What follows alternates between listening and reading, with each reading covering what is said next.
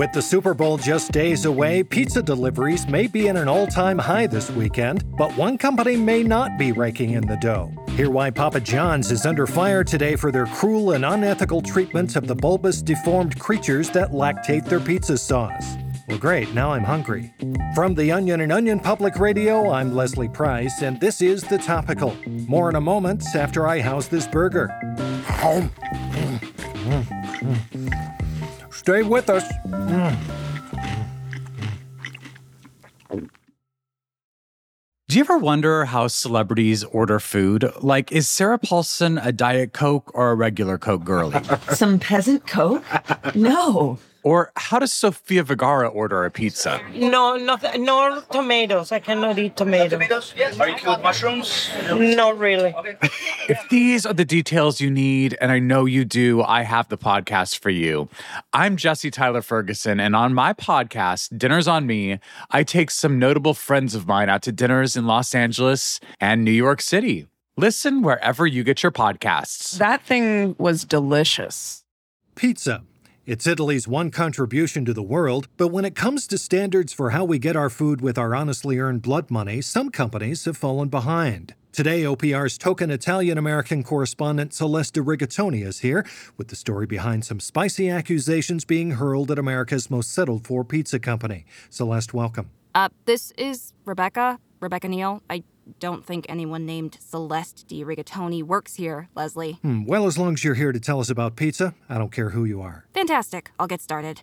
People for the Ethical Treatment of Animals are leveling some serious claims of animal abuse against coagulated pizza magnate Papa John's, specifically their cruel treatment of the bulbous, deformed livestock that lactate their signature pizza sauce. Take a listen. For decades, Papa John's has kept a tight, non-resealable lid on the living conditions of their trademark lab-engineered sauce-lactating fauna, completely closing off the beast's quarters from any visitors. For years, we were sure this was a red flag, and we were right. Now we finally have the evidence that proves it.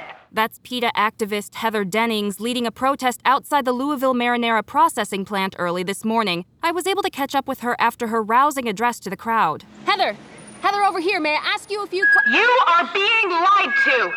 Papa John's has been knowingly profiting off the suffering of these poor, gentle giants to produce millions of exploitative, saucy pizzas the uninformed public blindly consumes each year. Please, just put down your megaphone for, 1 second. I will not be silenced by the complacent establishment.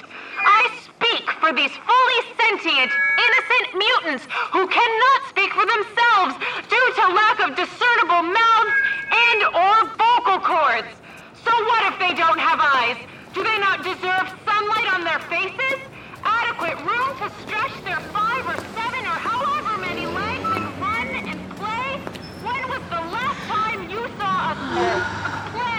Once I got far enough away from her that my ears stopped ringing, Heather told me that the dozens of animals inside the Louisville factory farm have been responsible for the entirety of Papa John's red sauce production over the years, bred over and over and pumped full of hormones for the sole purpose of extracting fresh tomato paste from their many teat-like protuberances, without regard for the health of the revolting creatures themselves. Mamma mia. I think it's pronounced Mamma Mia. I don't think so. Well, listen, Rebecca, if we're talking sauces, I gotta tell you, I can't get enough of that Papa Jay's garlic dipping sauce. Well, Leslie, you might not feel that way after hearing this disturbing audio from inside the farm, captured by an undercover PETA activist. Listen. Oh my God. Okay, what I'm seeing, all the windows are boarded up. Hundreds of hairless animals. Are they animals? I've never seen this shape before. They're all basically on top of one another, all biting one another, covered in infected sores, wallowing in their own thick, garlicky waste all the way up to their haunches. No living being, no matter how utterly horrifying, deserves to live like this. Oh, gross! Alfredo! Okay.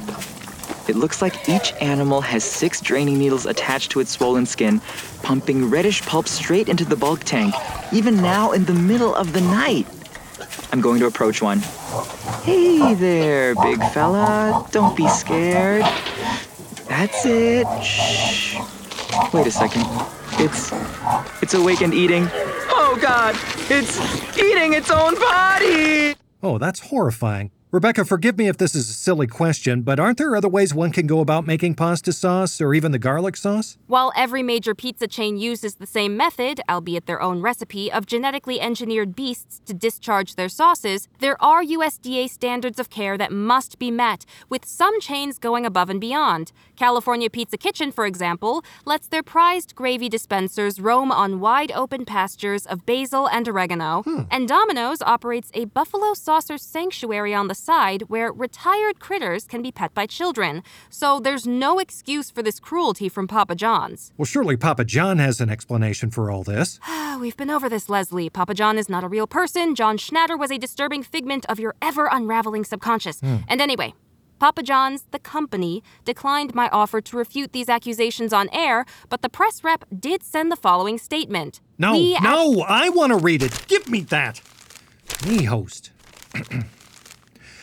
We at Papa John's have spent years perfecting our proprietary blend of spices, bones, and mutated cells that hold no other purpose than to excrete our delicious, zesty marinara. Any so-called humane changes to the sauce creature's environment would negatively affect that special Papa John's flavor. And like we always say, better ingredients, better pizza, Papa John's.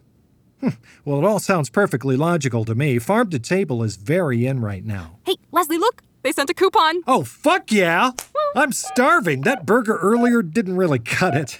We'll be back in a moment. Hello, Papa?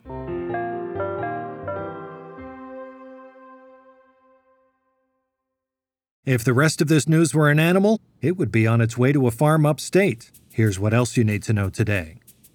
YouTube is cracking down on the rise of some very troubling uploads, announcing today that it will be removing thousands of underperforming COVID misinformation videos from its platform effective immediately. YouTube CEO Susan Wojcicki stated that the videos in question do not meet the site's community standards for highly shareable and binge-worthy content, and called their failure to attempt any SEO optimization, quote, clearly irresponsible and potentially harmful to the company's bottom line.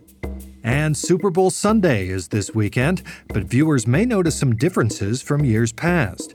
Due to pandemic precautions and budget restraints, Super Bowl halftime organizers are today encouraging those who plan to tune in to the halftime show to just look at TikTok for 13 minutes instead. Sounds like it should be pretty entertaining. And finally, good news today from the nation's bosses, who have announced that we can all take off work early today. Oh, hell yeah! Can't argue with that. So go ahead, everyone. Log off, pack up your things, and blow that popsicle stand. And don't even worry about asking your boss, because our reporting is 100% confirmed and fact-checked. If you get fired, it's probably for something else, not this. All right. I'm going to go ahead and start off my weekend, and I hope you do the same. Ha ha ha! Woo!